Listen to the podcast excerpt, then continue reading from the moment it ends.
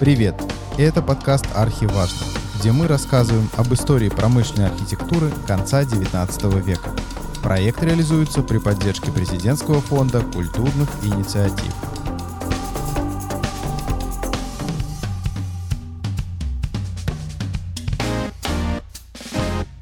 Добрый день, это Геннадий Бутарев, и сегодня мы говорим со Станиславом Блиновым, председателем Пензенского областного отделения Всероссийского общества охраны памятников истории и культуры. Добрый день, Станислав. Здравствуйте.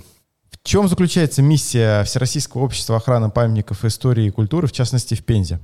Если вкратце, то согласно уставу наша миссия – это популяризация культурного наследия, общественный контроль за ходом реставрационных работ, за деятельностью органов власти, привлечение волонтеров к тем работам, которые они могут выполнить на памятниках. Отделение ВОПИК в Пензе образовалось примерно в 2020 году в том виде, скажем, да, в котором оно существует сейчас. Можно говорить о том, что уже пройден какой-то путь, проведена какая-то работа, есть какие-то результаты? Да, путь э, мы определенный прошли. Например, э, буквально почти сразу, как мы образовались, встал вопрос э, со сносом Пензенского планетария, о котором, наверное, все уже знают, потому что это буквально во всех федеральных медиа было.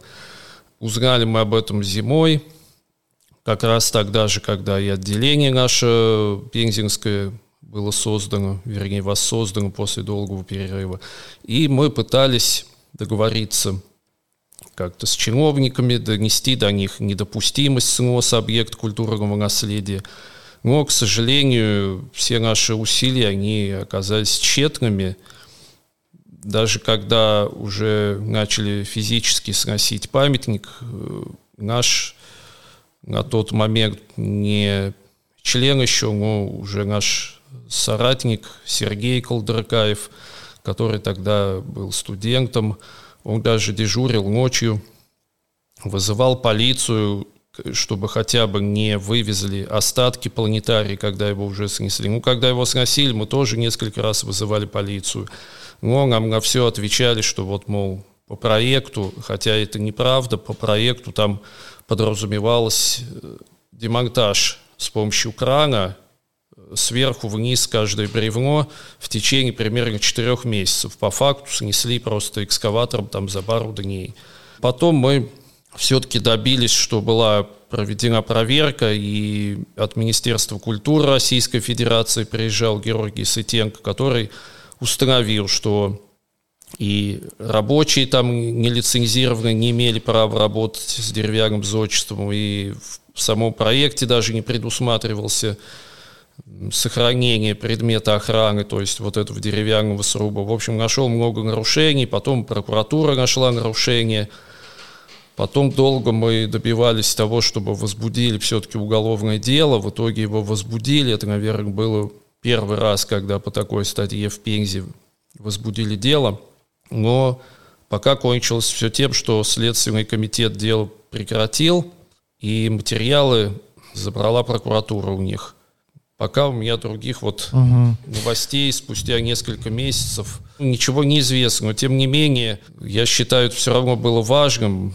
потому что первый раз хотя бы общественность дала какой-то отпор вот такому сносу памятника, потому что вот, например, за нашей спиной, вот на улицу Урицкого вы видите двухэтажный дом, который отдаленно похож на дореволюционный. Это тоже один из пегзерских памятников, который был полностью снесен и построен в отдаленно похожем виде.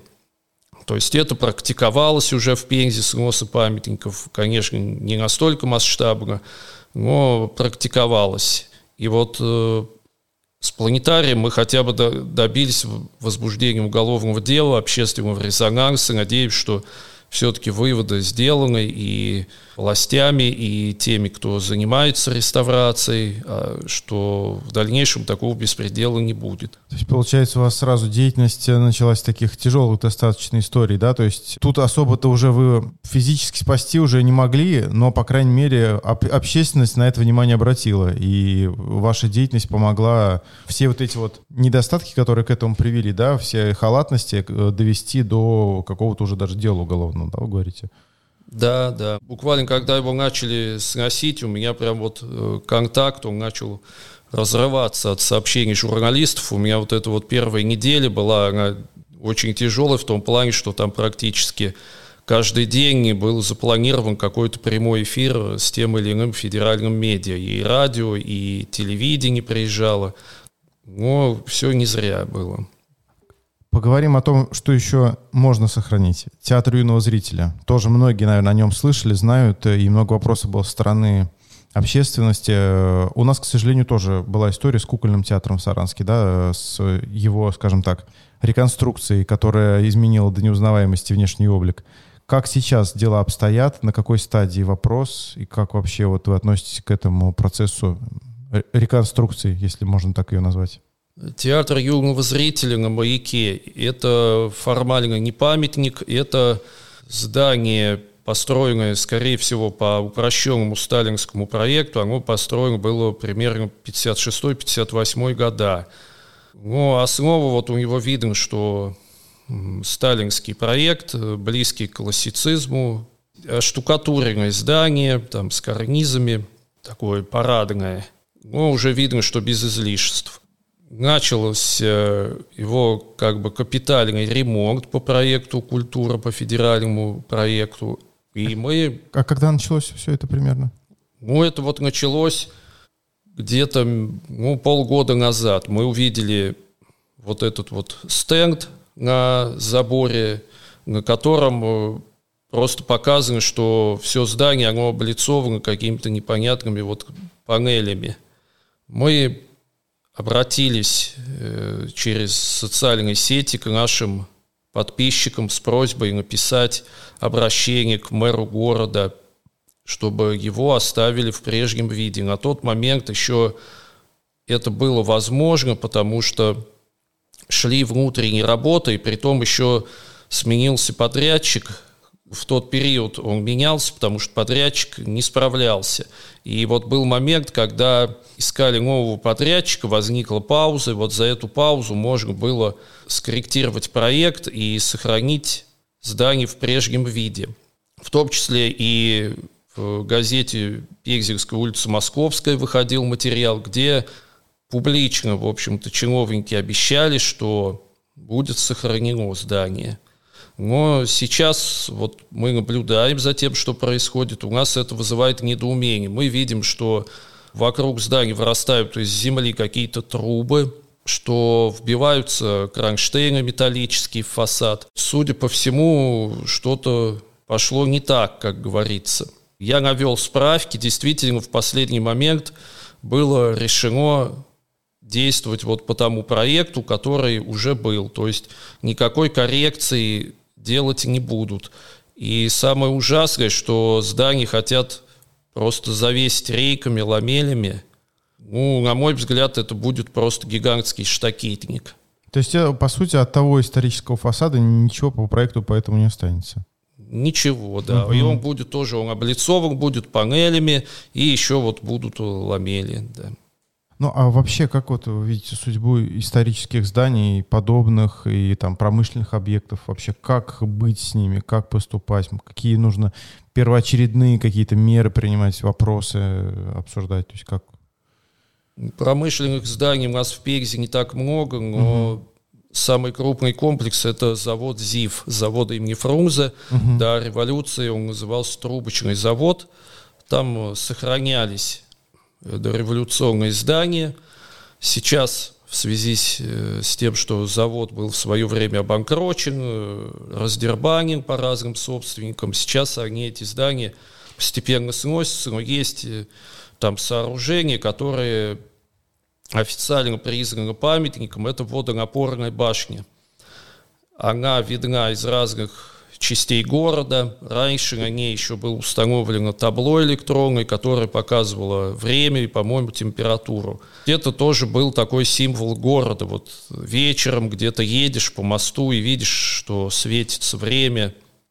Сейчас, конечно, оно погасло, это табло, и постепенно я вижу, что его разбирают – вот по тем фотографиям, которые публикуют. Ну и сама башня тоже просто в удручающем состоянии находится, непонятно, кто собственник, потому что переходила она из рук в руки.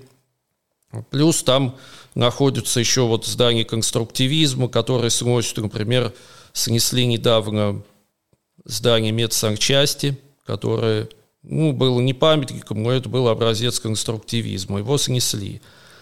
А больше-то вот в Пензе такой промышленной архитектуры у нас нет. Ну, есть элеватор, который тоже памятник, вроде бы ему ничего не угрожает. И есть здание водозабора, если его так можно отнести к промышленным. А его, к счастью, тоже никто не трогает, хоть оно и не памятник, но его решили сохранить. Вот я считаю, что в первую очередь надо обратить внимание на то, что еще осталось на территории ЗИФ, и на прилегающие дома, там есть одноэтажные, наверное, строились в свое время для сотрудников завода, тоже еще до революции. Ну, часть там облицована профлистом, а часть в нормальном виде, вот их надо сохранять. И то еще, что осталось на ЗИФе, посмотреть, какие там здания, и их тоже сохранять. Но были слухи, что территорию хотят просто опять застраивать многоэтажками. Не знаю, как сейчас что-то, может быть, изменилось. А статус УКН там есть у этих, у всех объектов или как? Статус УКН там только у завода управления, у главного здания, и вот у водонапорной башни. Остальные все, они без статуса. Поэтому mm-hmm. я считаю, что нужно на это обратить внимание и наделять их статусом. Но, к сожалению, у нас орган охраны памятников э, сам не ведет работу по выявлению новых объектов культурного наследия. В общем-то, этим занимаемся только мы и иногда краеведы. Разумеется, времени на все не хватает, поэтому угу. подаем заявки вот уж прям на, на то, что где-то прям совсем угроза какая-то нависла. И в авральном режиме иногда быстро работаем в архиве, все это собираем и подаем сведения. Угу. Чтобы их список выявленных добавить тоже, да, получается? Да, вот касаемо ЗИФа, конечно, хотелось бы, чтобы какая-то работа была проведена и органами власти по выявлению того, что там есть. Это мы вот э, говорим о кирпичном э, строительстве, скажем так, да, кирпичных зданиях. А что касается деревянных, вот вообще, насколько реально, на ваш взгляд, сохранение деревянного зодчества в городах? Я думаю, что реально, конечно. И есть пример, вот, по-моему, в Нижнем Новгороде, в Иркутске, угу. по-моему, очень много деревянных домов, и еще в каком-то городе. Ну, то есть, по сути, перспектива достаточно хорошая. Их сохранять можно, да, если подойти грамотно к этому вопросу? Можно, но проблема в том, что они от влаги разрушаются. У нас есть дома, вот как раз у КН, которые просто с дырявой крышей стоят, в частности, Голодкова 24, угу. дом с очень богатой резьбой, у которого там целых семь собственников. И вот mm. там даже крыша у каждого своя.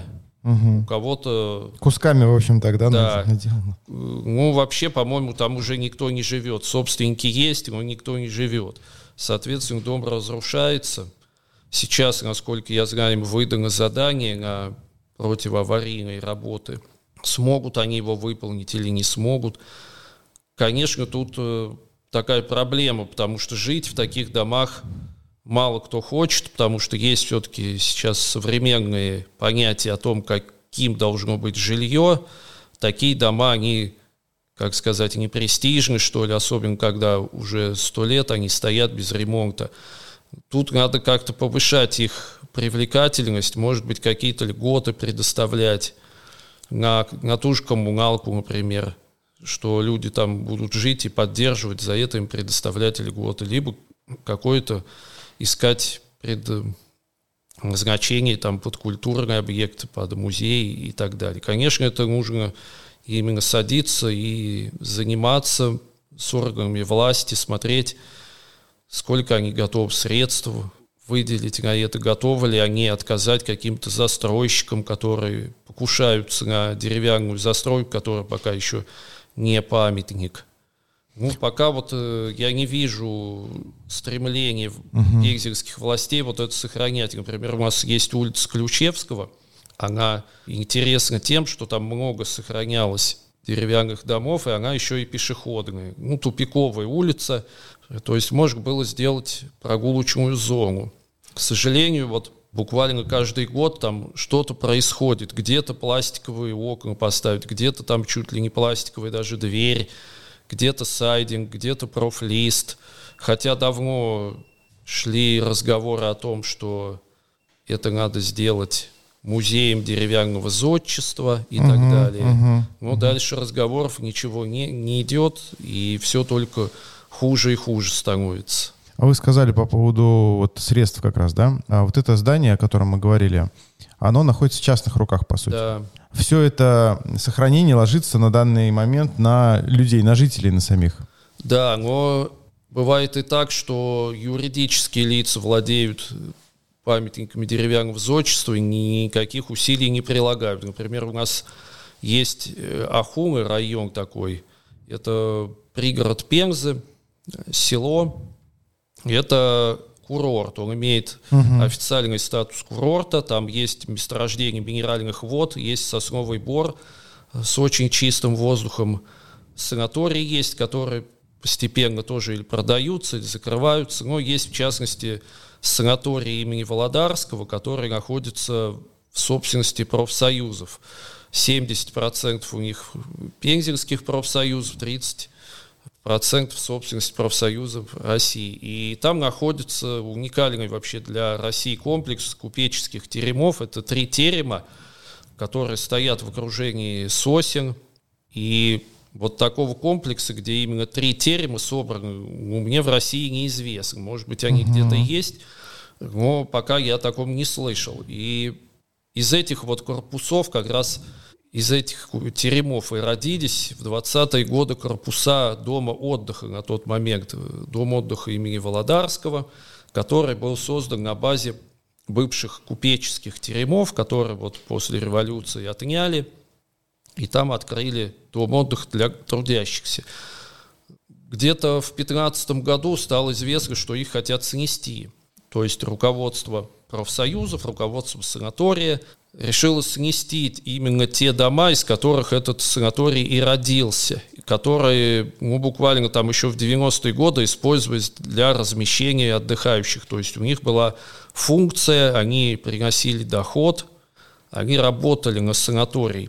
Потом почему-то они закрылись и сейчас в ужасном состоянии. Один, правда, работает там парикмахерской, по-моему, а вот два других, они просто могут рухнуть скоро. И когда вот стало известно, что их хотят снести, активисты, ну, на тот момент в ОПИК еще не был, я даже этим не занимался градозащитой, но я знаю, что по инициативе активистов общественный совет при органе охраны памятников, он признал эти терема выявленными объектами культурного наследия. К сожалению, это никак не повлияло на их судьбу. Более того, от э, руководителя пегзельских профсоюзов можно услышать периодически такую фразу, что меня без меня женили, что вот общественники собрались, не спросили его и признали эти терема памятниками, а теперь это вот такая ноша тяжелая.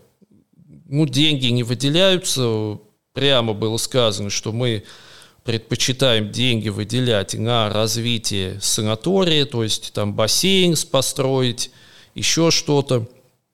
Но терема они не считают привлекательными вот для вложения денег. Хотя я считаю, что если бы они были отремонтированы, это увеличило бы поток отдыхающих, потому что и сейчас приезжают блогеры их смотреть. Можно было бы это все монетизировать, но, к сожалению, никаких вот вообще действий не проводится, и еще активистов обвиняют в том, что они там, в прессе поднимают этот вопрос и так далее. Деньги, насколько я знаю, есть. В частности, а, по соседству с деревянными корпусами там стоит кирпичный советский корпус, вот там сейчас идет ремонт. То есть на это есть деньги, на тюрьма денег и нет, якобы. Ну, я думаю, что тут опять уже прокуратура и органы охраны должны разбираться, почему так происходит. Ну, это вот негативный пример такой. А как вообще, на ваш взгляд, должно развиваться э, взаимодействие с точки зрения вот, государства и частного бизнеса, вот, положительное с точки зрения охраны культурного наследия? То есть как им друг с другом-то, вот, на ваш взгляд, можно договориться так, чтобы и объект был сохранен, и инвестор был, скажем так, доволен, что его не оставляют как вот этот, да, что и терема признали, значит, объектом, и он еще недоволен остался, что, значит, у него теперь объект культурного наследия появился на территории. Как им вот баланса этого, на ваш взгляд, достичь? Тут, мне кажется, в первую очередь, конечно, даже не столько зависит от э, власти и каких-то вот законодательных норм, сколько зависит все-таки от того, есть ли вообще бизнесмены, готовые вкладываться в это, которые любят свою страну, э, уважают историю, угу. культуру, которые хотят сохранить то, что наши предки создали. Ну вот в случае с санаторием Володарского, к сожалению, просто собственник, он, ну просто он в этом не заинтересован в принципе. То есть я думаю, что какие бы там ни были условия, ему просто это неинтересно и не нужно.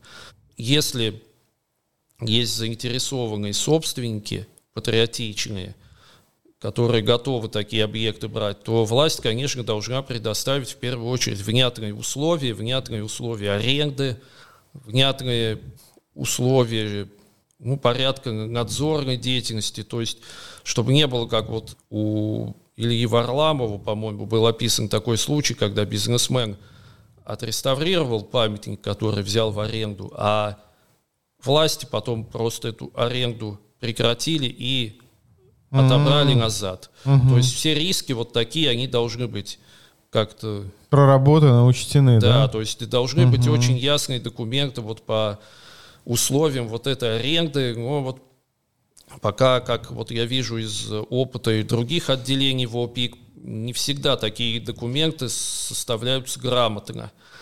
В Пензе у нас я такого вообще не вижу. То есть у нас есть брошенные, муниципальные, расселенные в свое время дома, вот, например, на улице Красной, там три деревянных дома, которые были расселены, один даже был подожжен специально, угу. еще при губернаторе Бочкареве покойном.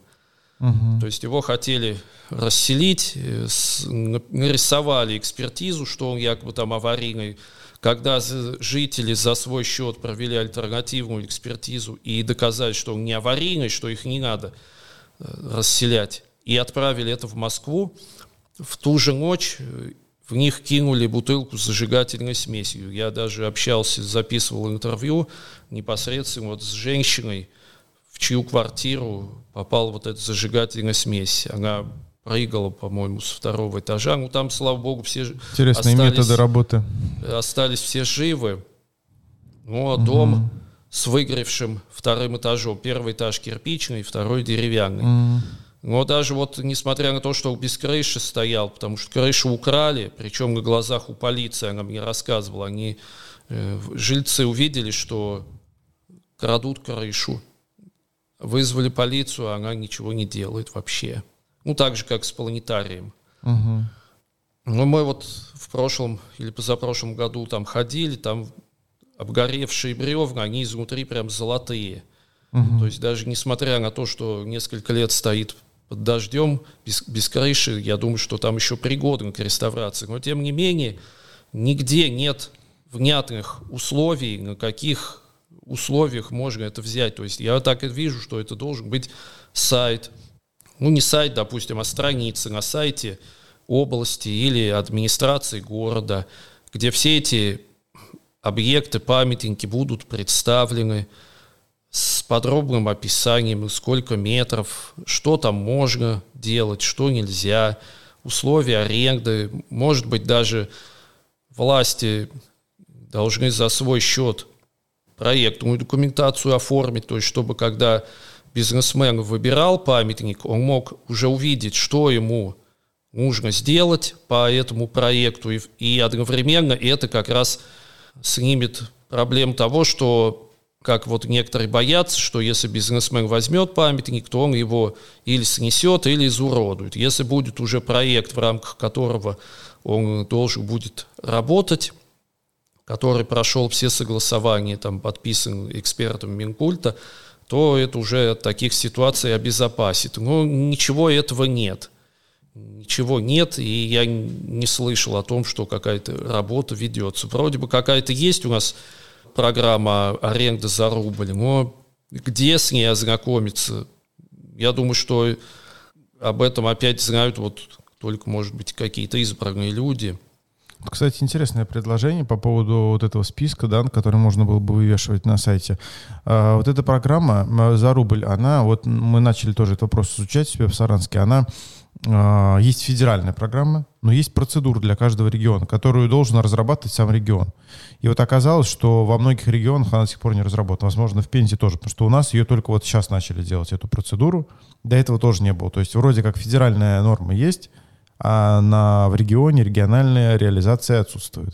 То есть, возможно, так. Следующий вопрос. По поводу вообще много дискуссий ходит вокруг реставрации, реконструкции объектов культурного наследия. И одной из самых таких больных тем э, являются окна. В частности, пластиковые окна, которые любят часто вставлять при восстановлении зданий. На ваш взгляд, какие должны быть окна? Окна, они, конечно, должны быть из исторических материалов. Никаких пластиковых окон, конечно, в то время не было – и получается смешение эпох, которые диссонируют. Мало того, что смешение эпох, это еще уродует внешний вид здания, потому что вот я столкнулся, например, в Пензе, у нас делают деревянные окна. Да, где-то стоят на памятниках пластиковые, но это, насколько я знаю, вот по некоторым примерам, это просто незаконно в свое время их поменяли – без каких-либо согласований, проектов, поменяли, и теперь уже назад восстанавливать деревянные никто не хочет. Тем не менее, на новых памятниках я вижу, что ставят деревянные окна, однако ставят опять-таки стеклопакеты. Стеклопакет, вот для того, чтобы его в раме удержать, потому что он тяжелый, рама должна быть толще, чем традиционные вот окна, угу. которые чисто на штапиках, они с тонкими рамами, изящными. Плюс еще там бывает резьба какая-то. То есть окно оно не выглядит плоским.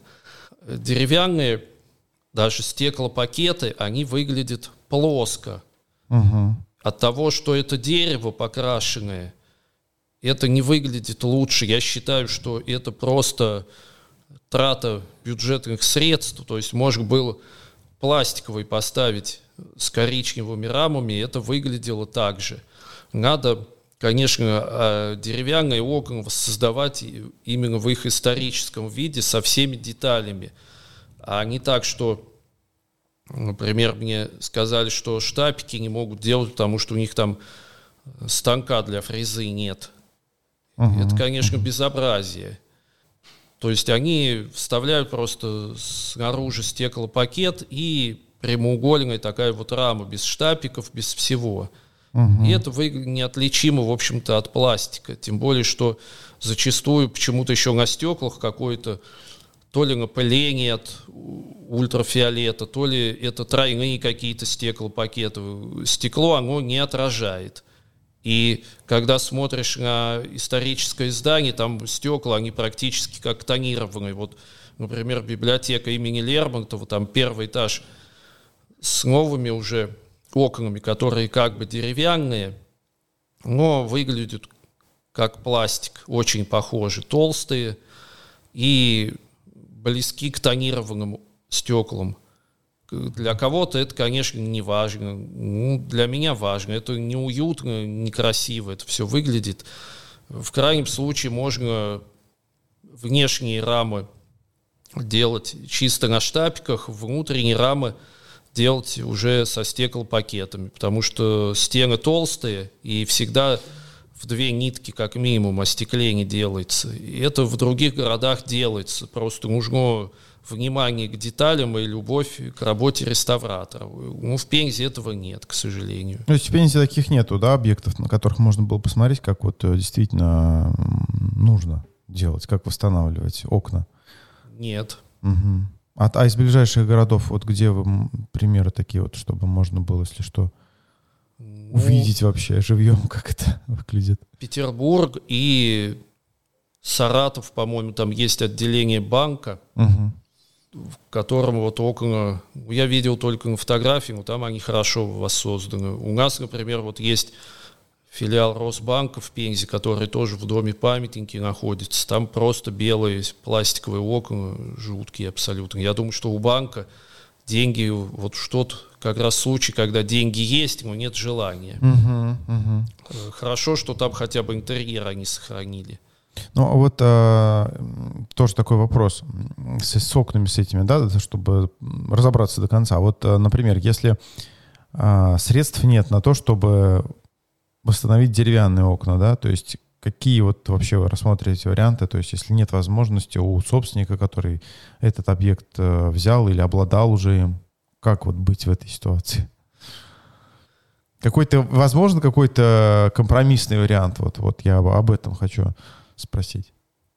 Я думаю, компромиссным вариантом будет пластиковые окна под цвет дерева и обязательно с сохранением растекловки, угу, той, которая угу. она была. Причем, если окно простое с двумя просто створками, то это должны быть именно обе створки открывающимися. Не как вот в Пегзе любят делать одну створку глухую угу. и только вторую открывающуюся. Из-за этого окно оно перекашивается визуально, потому что одна часть толще, а, вторая меньше. часть тоньше. Угу. И когда угу. это на всем фасаде, это смотрится безобразно. Кстати, вот хочу привести пример вот в Белоруссии. Я слежу вот за ними – и обращаю внимание на благоустройство. Там даже на простейших объектах, вроде там какое-нибудь отделение милиции, ну, совсем не памятник и просто советский вот какой-то объект. Но там окна либо деревянные хорошие, либо пластиковые вот с двумя створками, которые открываются. Это совсем даже по-другому выглядит, хоть они и пластиковые окна, но видно, что работали люди, что а, бережно относятся, понимают, что так делать нельзя, что это некрасиво. У нас почему-то такого нет. Угу. То есть вот, пожалуйста, пример. Вот угу. Белоруссия, она без природных ресурсов, без богатых, маленькое государство. Но там делают вот так даже. То есть тут, видимо, даже дело не, не в отсутствии средств, а просто в нежелании угу. вдаваться в какие-то детали, делать добросовестно. Я думаю, что проблема в недобросовестности. Угу. Хочется сделать кое-как вот побыстрее, без учета того, что это памятник. Тяп-ляп, в общем. И последний вопрос. Вот э, мы уже в некоторых регионах побывали, записывали подкасты тоже с э, людьми неравнодушными к архитектуре, к истории к своей. Как вы относитесь к тому, чтобы создать какую-то общую может быть, поволжскую организацию или э, сообщество совместное, которое могло бы заниматься такими проблемами. Нужно ли это вообще? Я думаю, что такой насущной необходимости нет, потому угу. что, во-первых, есть ВОПИК, угу. во-вторых, ну просто есть социальные сети, в которых мы можем... Где можно все объединяться. А, да, да, и дело опять же в том, что мы в рамках вот этой поволжской организации мы к кому будем обращаться? Мы все равно будем обращаться к губернаторам на местах. Угу, То есть к региональным орган, органам власти, которые угу. вот стоят над губернаторами вот в Поволжском регионе, их же нет. То есть мы все равно взаимодействуем с властями на местах. Угу. Конечно, это может быть, э, может придать такой организации статус, и к ней будут прислушиваться. В этом смысле, конечно, ее создать можно. Может uh-huh. быть, если там какие-то спонсоры появятся, комп... uh-huh. если туда войдут компетентные реставраторы, именно которые могут свое экспертное мнение высказывать, вот тогда смысл есть. Хотя я вот как член ВОПИК, я считаю, что есть ВОПИК, и лучше вступать в нашу организацию, ее укреплять. Угу, угу. Ну, Раз конечно, она уже есть, имеет структуру, да. имеет уже какие-то рычаги. Угу. Спасибо большое, Станислав. Я еще раз напомню, что сегодня у нас был Станислав Блинов, председатель Пензенского областного отделения Всероссийского общества охраны памятников истории и культуры в городе Пенза. Спасибо, Станислав.